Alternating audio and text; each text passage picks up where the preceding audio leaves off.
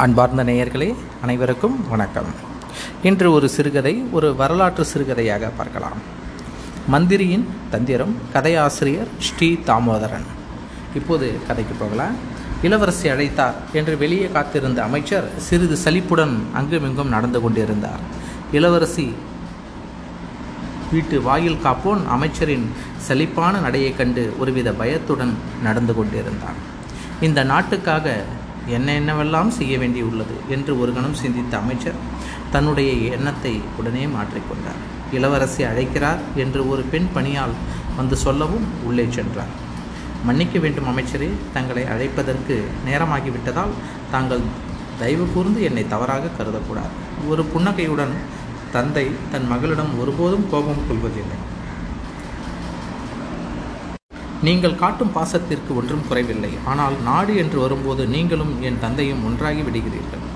இளவரசி, தங்களை என் மகளாக நான் கருதினாலும் நான் நம் நாட்டு அரசனுக்கு சேவகன் என்பதை மறந்துவிட வேண்டாம். ஒரு இளம்பெண்ணின் மனத்தை புரிந்து கொள்ளாத ஒரு நாடு இருந்தென்ன போய் என்ன? இதற்கு ஒரு மன்னர் மந்திரி வெறுப்புடன் வார்த்தைகளை கொட்டினார். இளவரசி, மந்திரி சிரித்து கொண்டு, உங்கள் மனநிலை புரிகிறது. ஆனால் நம் நாடு இப்பொழுது இருக்கும் சூழ்நிலையில் இது ஒன்றுதான் வழி. அதைத்தான் நானும் மன்னனும் செய்து கொண்டிருக்கிறோம். என்ன செய்தீர்கள்? படையெடுத்து வந்து விடுவேன் என்று பயமுறுத்தி கொண்டிருக்கும் ஒரு காமுகந்த அரசனுக்கு என்னை மனமுடிக்க பேசிக்கொண்டிருக்கிறீர்கள். உங்களுக்கு வெட்கமாயில்லை? கொஞ்சம் புரிந்து கொள்ளுங்கள். அவன் நம் நாட்டை விட பல மடங்கு பெரியவன். அது மட்டுமல்ல, நம் நாட்டு வீரர்களைப் போல் இருமடங்கு வீரர்களை வைத்துள்ளான். இந்த சூழ்நிலையில் நம் நாட்டில் பஞ்சம் வேறு வந்துவிட்டது. இப்பொழுதுதான் கொஞ்சம் மழை பெய்து ஓரளவு நிமிர்ந்துள்ளோம். இந்த காலகட்டத்தில் நம்மால் ஒரு போர் முடியுமா? அப்படியே இருக்கட்டும். இந்த போர் எனக்காகவா? இல்லை, அவன் கப்பமாக ஏராளமான பொன்னும் பொருளும் கேட்கிறான். அதை கொடுத்தால் போர் புரிய வரமாட்டானா? அதற்கு பதிலாகத்தான் உங்களை மனமுடித்து உறவுகளாக்கி கொள்ள நினைக்கிறோம். மந்திரியாரே, இதற்கு எதிர்காலம் உங்களை கோழைகள் என்று அழைக்காதா? கேவலம் வீரத்துக்கு ஒரு பெண்ணை விலைபேசி சமாதானமாகி கொண்டவர்கள் என்று என் தந்தைக்கும் உங்களுக்கும் அவப்பெயர் வராதா?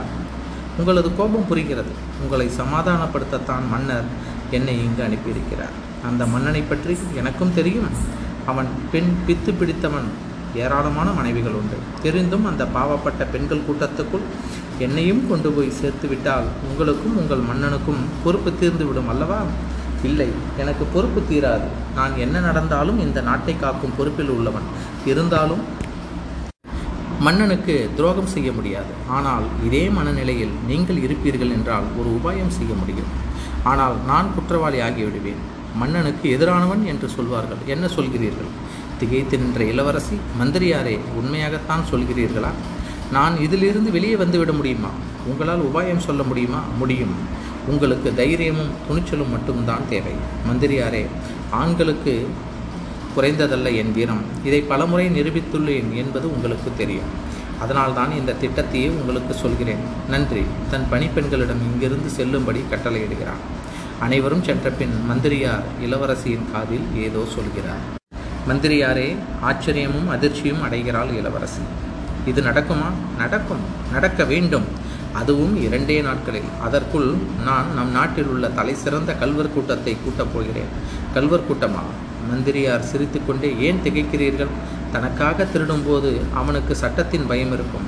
நாட்டுக்காக திருடச் சொன்னால் அவனால் சிறப்பாக செயல்பட முடியும். அடுத்ததாக நாம் எடுக்கப் போகும் நடவடிக்கைக்கு ஆதரவாக நமது நாட்டின் கிழக்கில் இருக்கும் கோசல நாட்டின் உதவி நமக்கு கிடைக்க வேண்டும். அந்த நாட்டின் தளபதி உங்கள் மனம் கவர்ந்தவன் அல்லவா?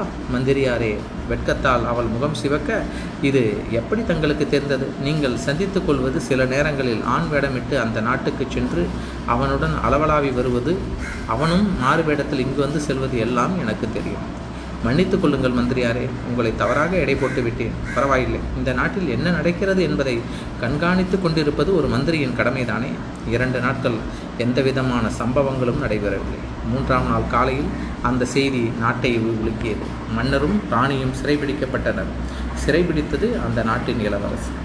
மக்கள் அதிர்ச்சியும் குழப்பமுடன் அடைந்தனர். இது எப்படி என்றாலும் பெரிய அளவில் எதிர்ப்பு எழவில்லை. காரணம், அந்த நாட்டின் இளவரசியின் மீது மக்கள் கொண்டிருந்த நன்மதிப்பு, அவளின் வீரம் பல முறை நாட்டு மக்களுக்கு தெரிந்திருந்தது. அன்று பகலிலேயே தன்னை மகாராணி என்று முடிசூட்டி கொண்டாள் அந்த இளவரசி. அது மட்டுமல்ல, அந்த பட்டாபிஷேகத்துக்கு கோசல நாட்டு மன்னனே தலைமை வகித்தான். அப்பொழுதே ஒரு அறிவிப்பை செய்தான். தன்னுடைய மகனைப் போல வளர்த்த தங்கள் நாட்டு தளபதியை மகாராணிக்கு மனமுடித்து வைப்பதாகவும் அறிவித்தான். அப்பொழுது அவர்கள் நாட்டின் மீது படையெடுத்து வருவதாக இருந்த மன்னன் பெரும் குழப்பத்தில் இருந்தான். அவன் நாட்டில் இருந்த கஜானா முழுவதுமாக கொள்ளையடிக்கப்பட்டிருந்தது. யார் செய்தது? அத்தனை காவலிருந்தும் எப்படி கல்வர்களால் கொள்ளையடிக்கப்பட்டது? அந்த நாட்டு சபையில் இவர்கள் நாடு செய்த சதியாயிருக்குமோ என்று சந்தேகம் எழுப்பப்பட்டது. மன்னன் அதை ஒத்துக்கொள்ளவில்லை. இப்பொழுது அந்த நாட்டிலே பெரும் குழப்பம் உள்ளது. மன்னனையே அவர் மகள் சிறைபிடித்திருக்கிறார்.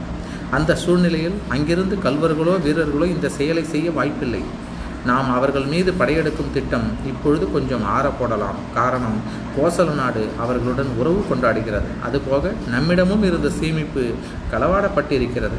காத்திருப்போம். அங்கு இளவரசியாய் இருந்த மகாராணியை முடிசூட்டி கொண்டவள் கல்வர்கள் தலைவனுக்கு பரிசுகளும் பாராட்டுகளும் வழங்கி கௌரவித்து கொண்டிருந்தாள். தன் வீரர்களிடையே அவள் உரையாற்றினாள். இனிமேல் போர் என்றால் போர்தான். எந்த பெண்ணின் விருப்பம் அறியாமல் பெண் கொடுத்து சமாதானம் செய்யும் பேச்சு என்பது இனி இந்த நாட்டில் இல்லை. அரண்மனையின் உப்பருகையில் ஓர் அறையில் மகாராஜாவும் மகாராணியும் மந்திரியுடன் உட்கார்ந்து அவரை பாராட்டி கொண்டிருந்தார்கள். எப்படி இந்த பிரச்சனையில் இருந்து மீளப்போகிறேன் என்ற கவலையில் இருந்தேன். முடித்து கொடுத்து விட்டீர்கள். நன்றி மந்திரியாரே.